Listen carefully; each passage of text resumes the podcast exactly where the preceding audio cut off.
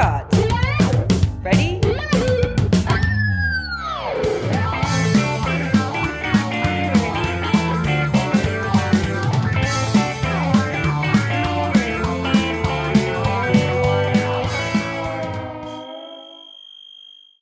Welcome to the British Fencing Be You Be Different podcast. I'm Sophie Devote and I'm here with. Uh, Sean Walton, nice to see you again. Hi, hi, Sean. Yeah, nice to hear you. And um, we're here today discussing Be You Be Different and the name of our podcast in general. Yeah, it probably should have crossed my mind to ask this question earlier, but um, why are we called Be You Be Different? So I'm very glad you asked that, Sean. Um, it's good that we're discussing this today. It's um, part of the idea behind this podcast, as we've discussed in the, the previous episode when we were talking about mental health. We've really tried to open up the world of British fencing and try and create an environment where we can talk about different subjects and talk about what's going on in our world and how it's relevant to other sports and different um, areas in the world. And really, You Be Different came along because of identifying we know that fencing is a unique sport. It's not a mainstream sport. I, I mean, would you agree? I, I don't think it's a sport that everyone immediately accesses. Yeah, I mean, uh, I, I, w- I could wish it was different, but that, yeah, that's certainly the truth. There you go. The word different starts to come in already. So the identification of the people who like to get into fencing can sometimes be from outside of the mainstream or we're thinking about this alternative kind of way of accessing a sport. It might appeal to people who maybe don't identify as sporty. I know that in personal experience, that was me. I didn't really think of myself as a sporty person, but fencing really appealed to me. Um, there was the, the other side of it, this feeling of like, when you put that mask on and you become a different person or you find a different part of yourself. Does that make sense? I don't know if that does that sort of ring with you and ring true as well. Yeah, it does. I mean, I, I think it's it's true of of almost all sports. There's a degree of kind of role playing involved in it. Whether you see yourself as the as the warrior king when you put your fencing mask on, or or something else. The I think how you how you view yourself in the sport is a is a big part of it. Absolutely, and I think so for for British fencing, wanting to bring people into the sport and to tell them that it's okay to be themselves and to find part of themselves and then to also become more and to be a better person or to be a, a, a more physically fit person or a, a, more mentally strong person. So, so finding the best of yourself and be and accepting and it's okay to be a little bit different and to be a little bit outside of the mainstream. So being yourself and being different. And that's really the, the call. So I think the name of the podcast, just linking that together with British fencing's general call to the world to to accept and to be yourself and be different. And um, we're really wanting to to find you know, a new way to bring sport into people's lives. You know, it's not always just about the, the drills and the physical fitness. There's so many other social benefits to it. And there's the benefit of going and meeting people and, and being part of a team. Um, so we've really, really wanted to explore how we find the next generation of uh, different fencers as well and how can we send this message out to the world and find the best fencers around so one of the things that we do is we have the athlete development program and finding the young fencers coming up and through the, the ranks and becoming the next people who go out into the world and represent GBR part of this. Um, you've, you've been interviewing some people as well. Yeah, we've had a had a busy time. A lot of interviews in this episode uh, yeah. with some some really interesting people. We've got some uh, some really sharp minds working in the athlete development program and uh, and steering it steering it forward. And it's uh, relatively short life. I think it's been running for about about twenty months now. Yeah, and uh, already a lot of progress in that time, and some some very clear ideas on on where it's going uh, in the future. That's right. Yeah, I think um, on the, in the program there's a sort of glimpse of at the future of of GBR fence. There's a, about 180 fencers currently engaged in the program across the three weapons, and aged um, 15 to 23 right now. So really quite a broad range when you think about ability and, and future potential there. Um, we're trying to sort of work out, you know, how we can use this program to uh, discover what elements of tactical thought, but also what other skills do we need in order to succeed in, in fencing. It's not just about an initial result.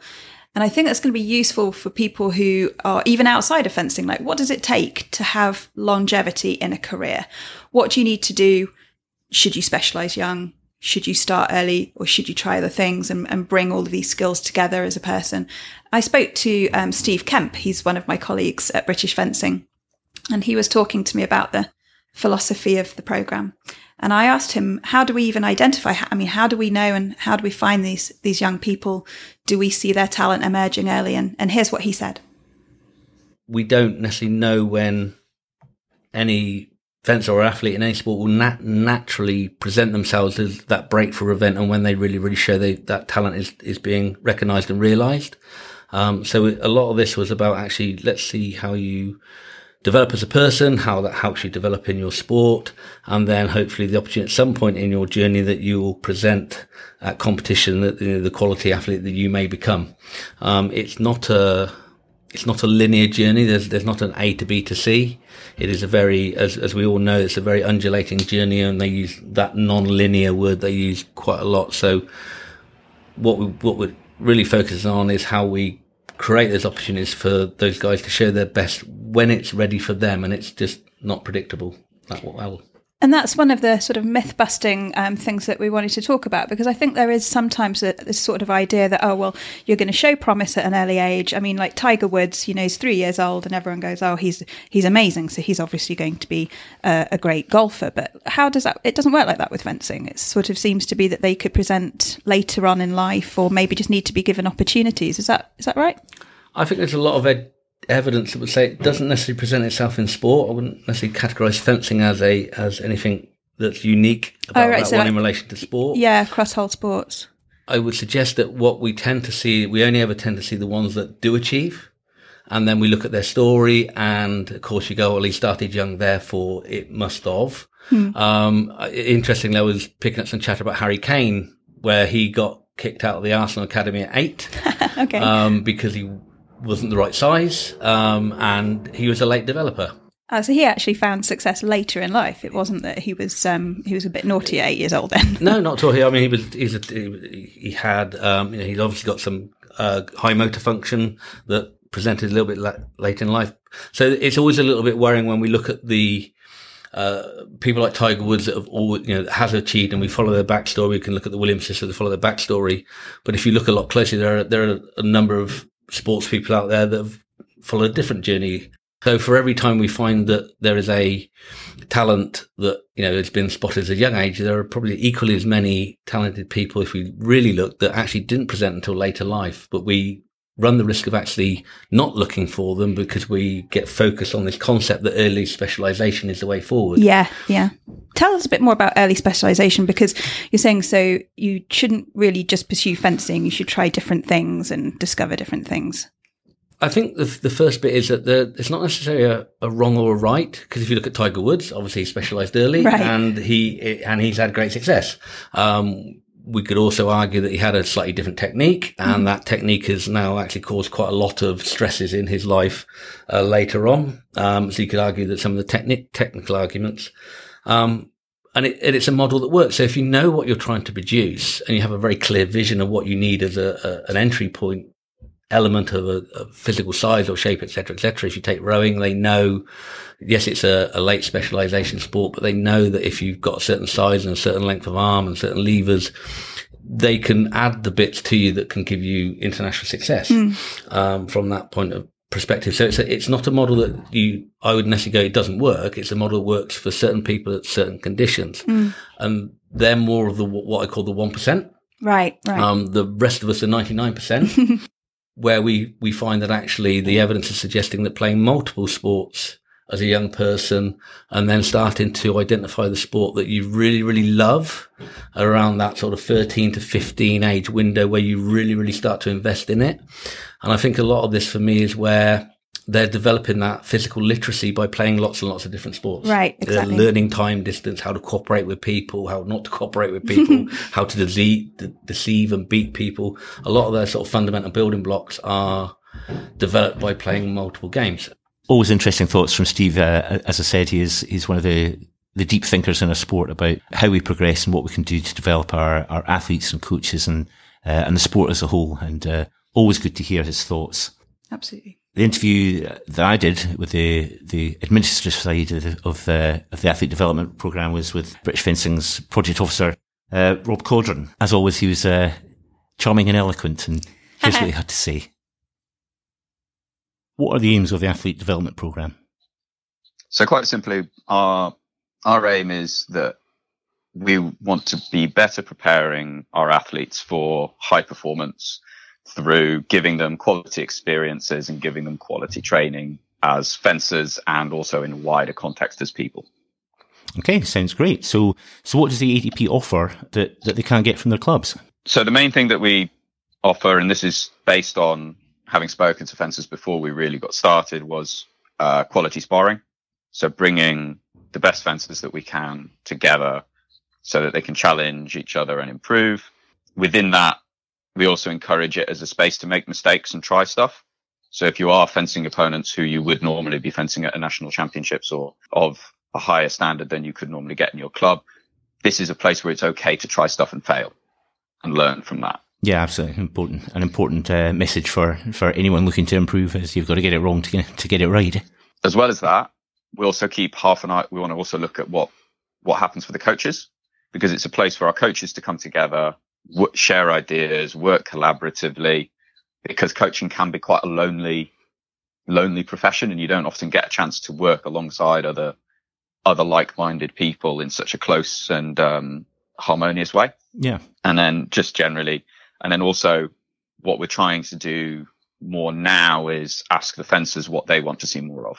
Right. So what, what sort of slant do they want to start to see on their training that maybe we haven't thought of or that they feel like they need? Okay, sounds great. So, so what does a, an athlete development program camp look like? So, you know, what are the, the fencers and coaches involved and what are the different sessions and, and, you know, is there a different goal for each camp? Generally, we look at ages 15 to 23, although we have also been looking to bring in older senior fencers, partly to make it more challenging for the sort of top end of juniors and under 23s, but also because it really helps with those guys transitioning up into the senior space so that they get used to having to fence high level, sort of high level senior fences. Yeah, that, Um, that difficult step from juniors into seniors. It's, uh, it's a, it's a fraught path for, for the young fencer making that, making that jump. Absolutely. I think it's one of the biggest challenges. And then each camp is quite, is, is different. So they're broadly geared around the sort of cadet and junior calendar. So if we take April as our starting point, that's our induction for new fencers into the, into the program. That's their opportunity to come in, get a look at what goes on, but also for the coaches to get a look at them and we can just start to get, give people an idea of this is the way that we like to do things. Then in July, we would have our preseason prep. So that's looking at what are you going to do over the sort of, uh, the start of July? What are you going to do over the summer holidays that's going to get you ready for the start of the season in September? Then we have the start of September, what we'd call sort of the nationals run out. So that's your chance just before cadet and junior national championships. Everyone's come together, have a bit of a fight, see where, see where you're all at, having just finished pre-season. In October is the kickoff for the international circuit, the cadet, you know, the EFC uh, cadet circuit and the junior world cup season. So it's a chance to again, let's get everyone together. Let's get our international spots together and make sure everyone's ready to go abroad and do their thing. We've then got mid season in December. So that's now looking back at how's your autumn gone? Mhm. Um, are you where you want to be? If you are, let's kick on to the second half of the season. If you're not where you want to be, okay, let's look at reassessing and re and working out what you can, what you want to do from here. And so this is where we maybe would start to look at, we, this is where we'd have one eye on the Europeans and the worlds, particularly for, for the, the things that the teams, what's going to be likely the teams. Hmm. So I think we'd probably have an idea of, you know, maybe six to eight fencers who are likely to be in the frame by that point. Yeah. So let's get them fighting together and get them ready and with their focus directly on the major championships. And then finally, we'd have our championship preparation in February, February and March time. Okay, so it sounds a, a, a very thorough thorough program with you know different different focuses at different times of the year. Um, uh, so how how do you see the ADP developing over you know in the future, and, and how's it changed since the since the program started? How it's changed? Well, I think the bigger, uh, one of the biggest changes we've had has been the number and quality of coaches that have sort of swelled the ranks. Mhm. Um, so we're now bringing together, you know, good teams of coaches in each weapon led by Chris Galashlut, uh, John Salfield and John Reese. And that's really cool. They're taking the weapons off in the directions that they think they want to go in.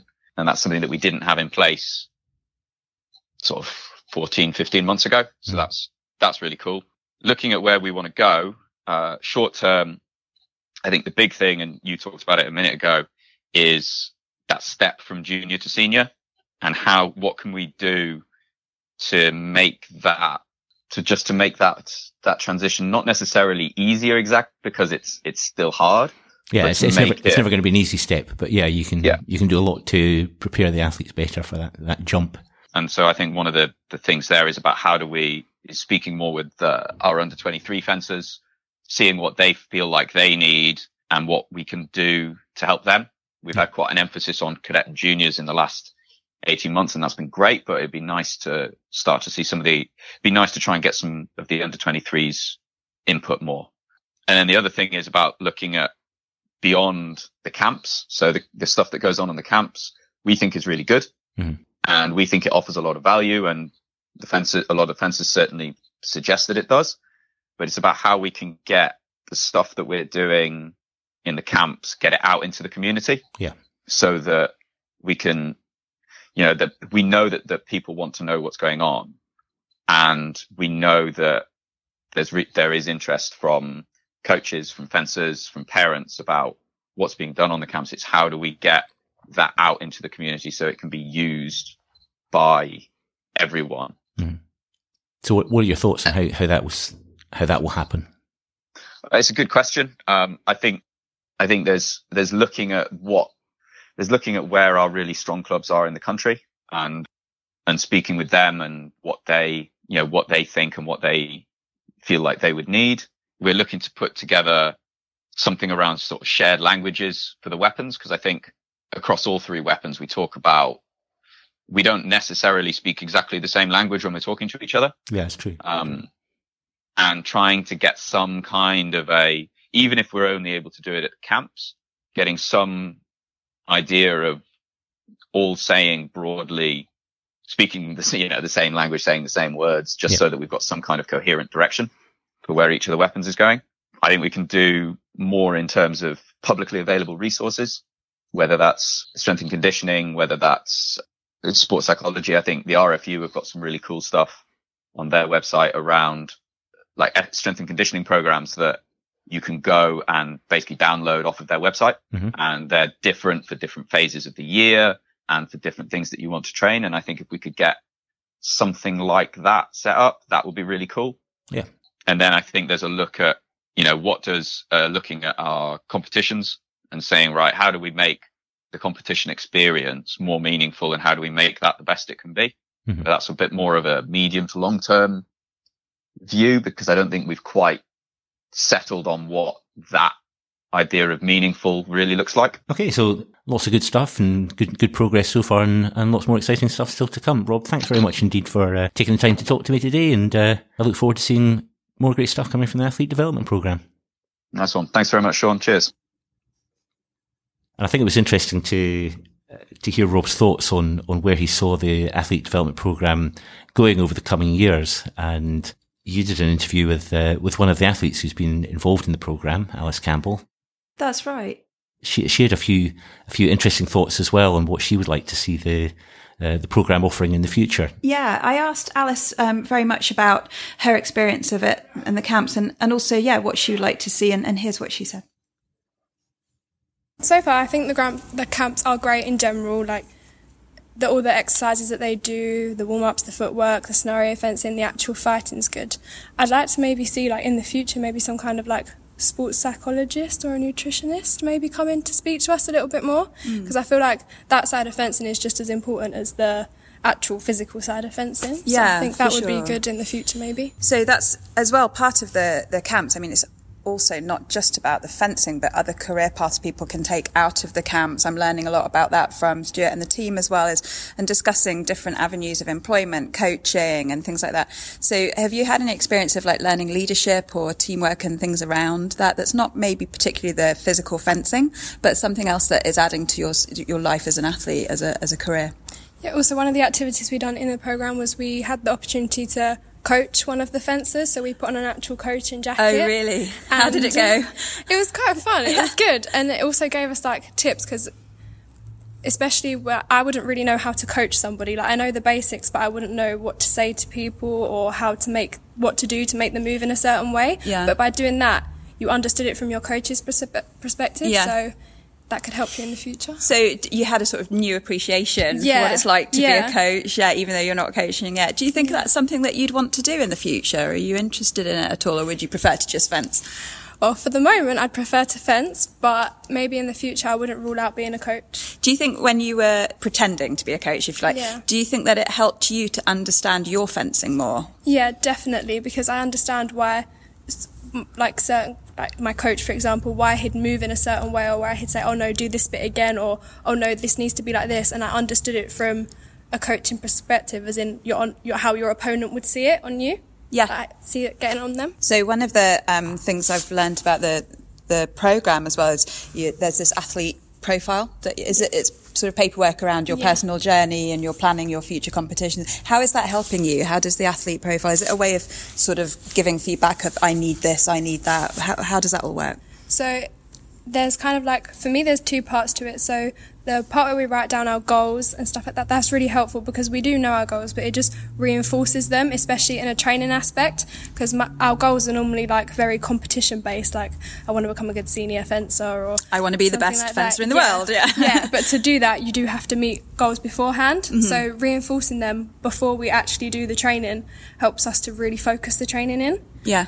and also the competition aspect where we write down all the competitions we've got over the year that helps us to prepare ourselves so when people are juggling like jobs as well as uni and fencing it's really helpful so we can see what competitions we have when when we need to be ready for mm. and we can tailor our training like appropriately And you mentioned as well there, like balancing jobs and university and fencing. And that's often so, you know, I think a lot of people apparently sort of drop out of fencing when they have to commit to university or work Yeah. commitments and things. How are you finding that? Have you got any tips for anyone or have you had any issues or anything that you struggled with around that? So I have previously before found struggling like struggled with workload and fencing at the same time.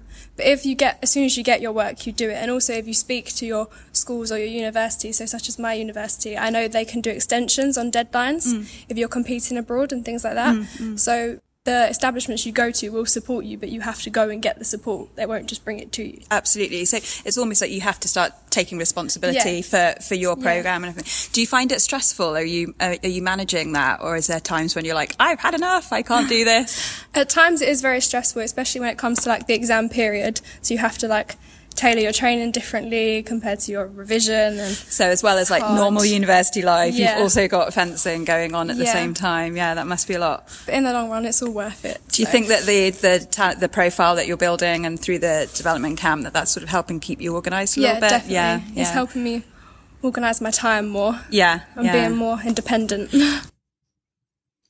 And Alice mentions as well the balance that these young athletes are having to find in their lives, um, balancing their work at university or at school. They're going through exam stages. Um, it's really interesting to hear her positive attitude to that. And they're really learning how to go out and find these opportunities themselves.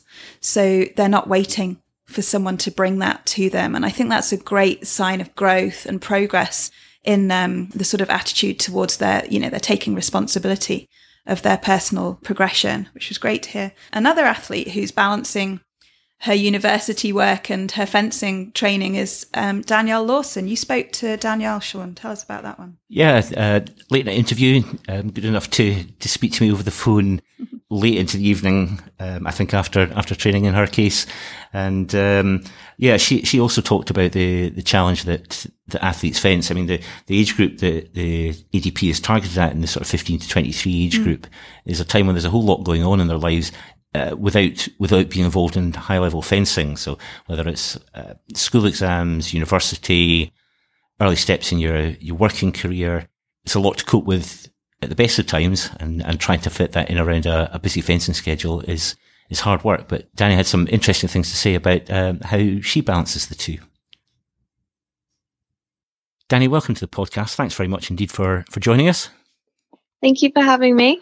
That's an absolute pleasure. So I'm going to dive straight into some questions that I've uh, I've conjured up for you to, to to get a feel for the athlete's perspective of the athletes uh, the athlete development program.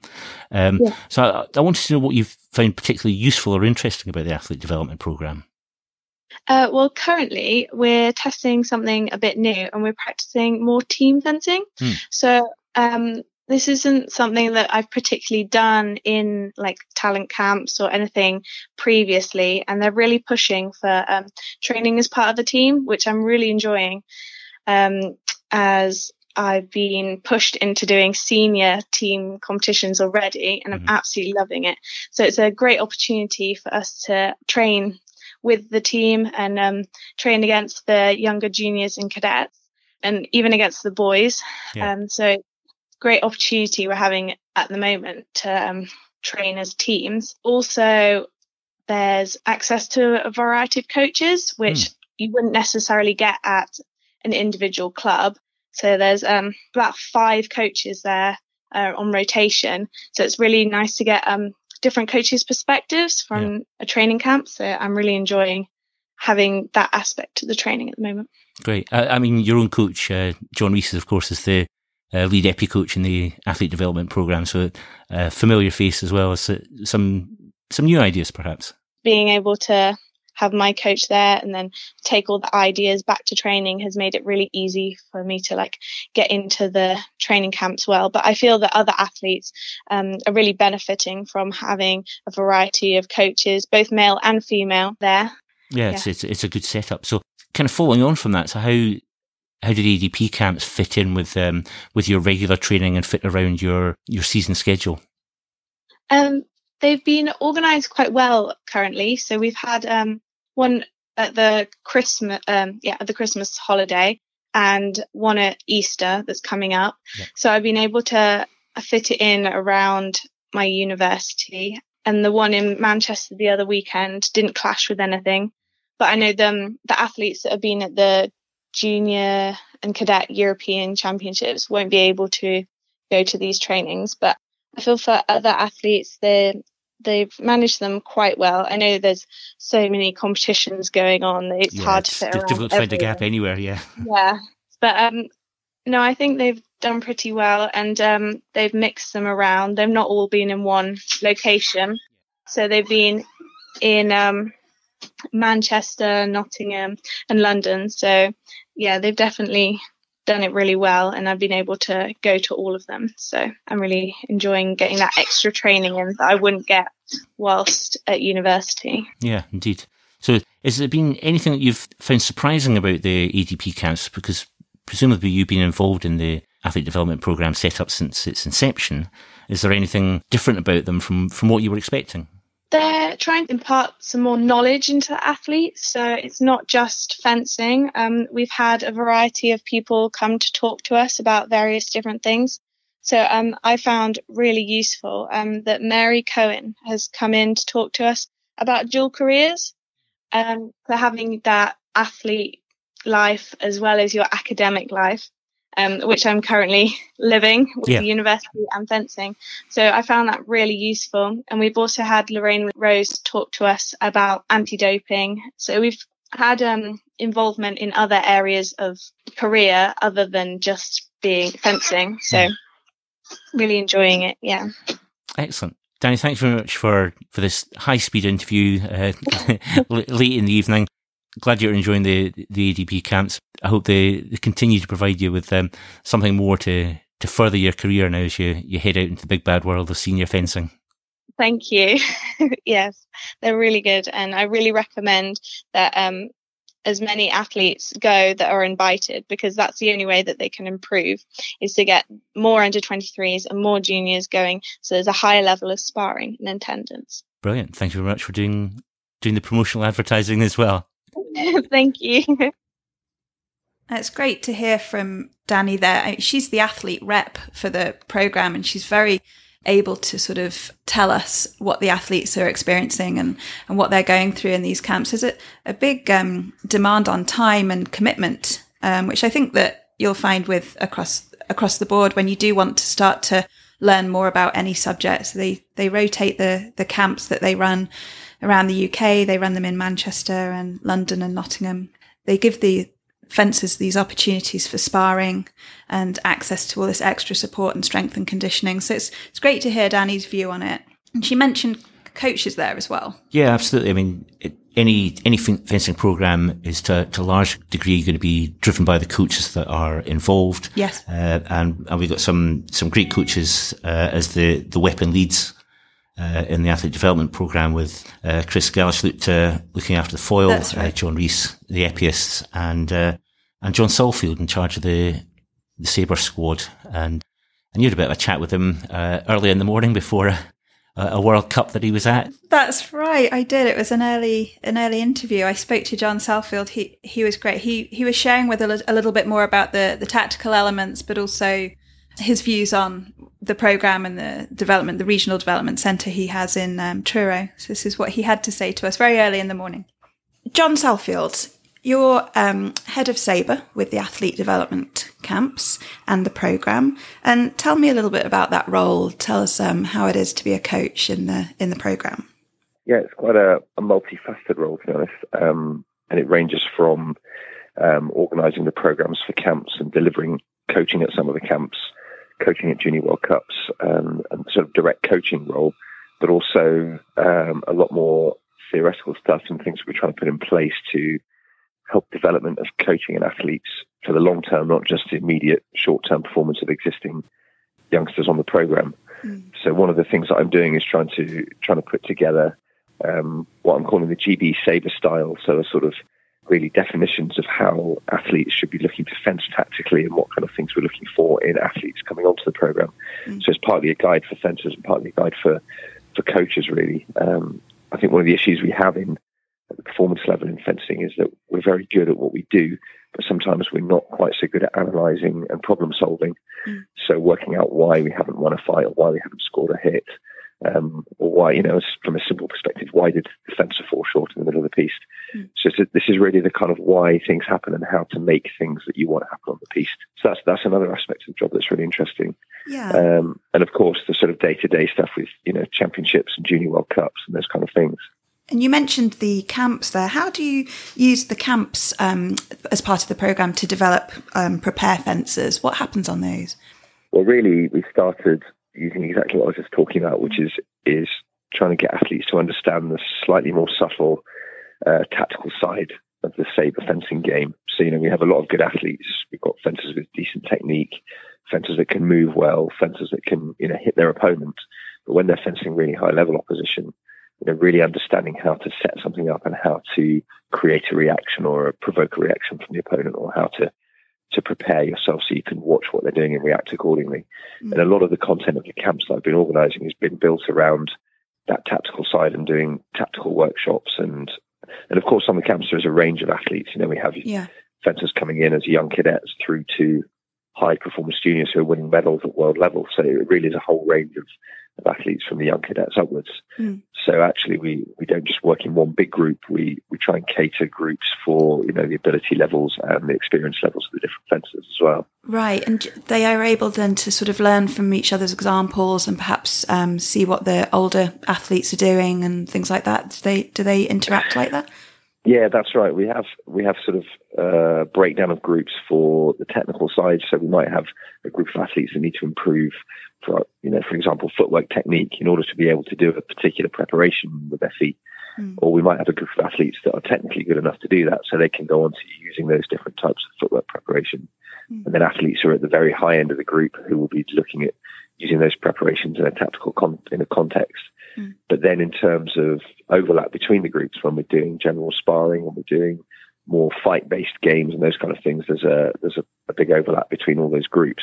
So in terms of direct coach delivery, we try and break it down into um, groups of experience and ability, and then when it comes to the, the more interactive stuff, then the younger athletes can interact with the older and more experienced fencers and hopefully learn from them.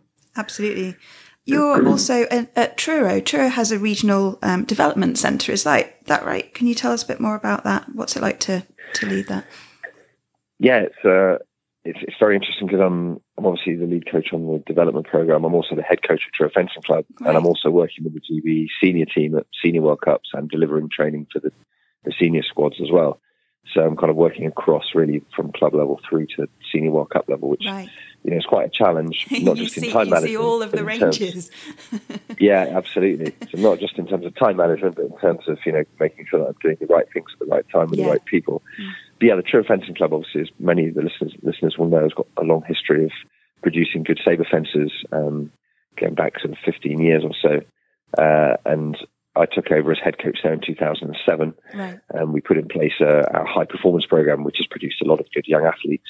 Many of the fencers are in the, the senior squad and senior team now, and, and junior World Cup team and squad as well are, are from that, that high performance center. Mm-hmm. And recently, that's become, if you like, linked into the development program as a regional development center. So we're doing at the moment a pilot of doing physio screening and strength conditioning screenings and delivery in order to try and track the incidence of injury, particularly around hamstring and ankle areas, which are the, the primary injuries that we tend to find in sabres. Right. So we're looking at can we actually reduce the amount and the uh, frequency of injuries in young saber fencers by delivering physio screenings to prehab, as we call it, so identify mm. possible injury risk and then and then strengthen up those areas by uh, by delivering a good S&C program to those fencers. Oh, so that, that's that's one of the relationships we've got with the development program through Truro Fencing Club. That's great. And injury prevention is definitely even outside of fencing and throughout the sports world and even into performing arts world. It's that the research that comes in to help people to, to avoid injury is probably really going to be beneficial for a lot of people. As an amateur sabreur, John, have you got any advice yeah. for me? And um, can I have a lesson one day, maybe? we can definitely do a lesson, no problem at all. yeah, my my advice to every sabreur is land all your attacks and don't counter attack too much. That's that's number one. attack, and attack. yeah, and number two would be take your time. It's very easy in saber to think it's you know as some of my old friends who'll be listening will know wiggle wiggle wiggle slash slash slash is a kind of you know saber caricature. But actually, the very best saber fencers will take their time not only in between hits but during during the preparation of their hit. So take your time, don't counterattack too much, land all your attacks, and then you win. That's great. Thanks so much, John. That's um, good advice. I'm going to think about that in a metaphor for life as well. Take your time and, and try and attack sometimes. land all your attacks. land all your attacks, yeah. Always interesting to uh, to hear from from John, sounding a little husky there early in the morning. um, but I thought it was really interesting to hear what he had to say about developing a a national style for for British sabre. We in the past have been um, a sort of mongrel collection of, of fencers to some degree, mm. uh, whereas a lot of other nations have a have an identifiable style, which makes mm. it much easier for them to develop their their fencers across the country uh, because it's a kind of universal understanding of of what they're heading towards. And uh, I'll be really interested to see that that developing over the over the coming years to to have an identifiably successful British style appearing in the international stage. Absolutely, and he was very. It was, it was great to hear it from him because he's developed. I say he's developing this style, but then he's also able to to share how they are all fencing at different age groups and how that changes and that attitude changes. It takes me back to when I was talking to Steve Kemp, and he was describing. You know, of course, we don't know what the talent is that's going to present itself. It, it might present itself later on. So to, to have an eye out across the generations for this new wave of success is, is really a great thing to hear. And I think when we're looking at this generation of fencers who, okay, they're, they're learning, they're growing through the ranks, but then where does it go? Is it all about getting to that medal podium? Or when we look back, have we actually created better people? Have they got career opportunities? Do they know more about themselves? Have they become more aware in a tactical level? Just not just for their fencing, but as a person. And it's just great to hear that this program is looking at that wider part. And it goes right back to what we were saying. Be you, be different, make better people, not just better fences. And hopefully that does lead all the way to success. And after our interview, Steve was telling me it, it's not that we don't want to win. This is about winning. We do want to win, but we want to win in a way that's actually created a new generation and a new wave, this cultural shift of um, an educated way of uh, creating new fences. And uh, Steve was great, and he he finished off with a little word about success and and and what does that mean to different people. And if we can create people that love what they do, then some of them, they, they will find their measures of winning. They will find their measures of success. For some of them, they will be like Richard that will achieve that world number one status. Um, for some of them, actually, do you know what? Sometimes I call it the earning your beer. You've gone and had a great time and you go and sit down and you have a drink and you reflect on it. You know, you've worked hard and you've enjoyed yourself. Well, isn't that success as well?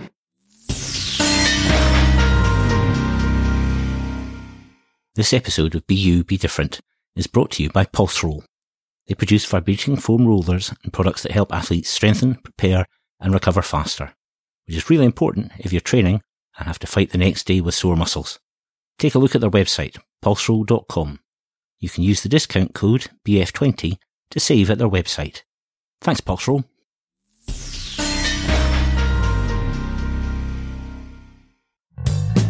On guard.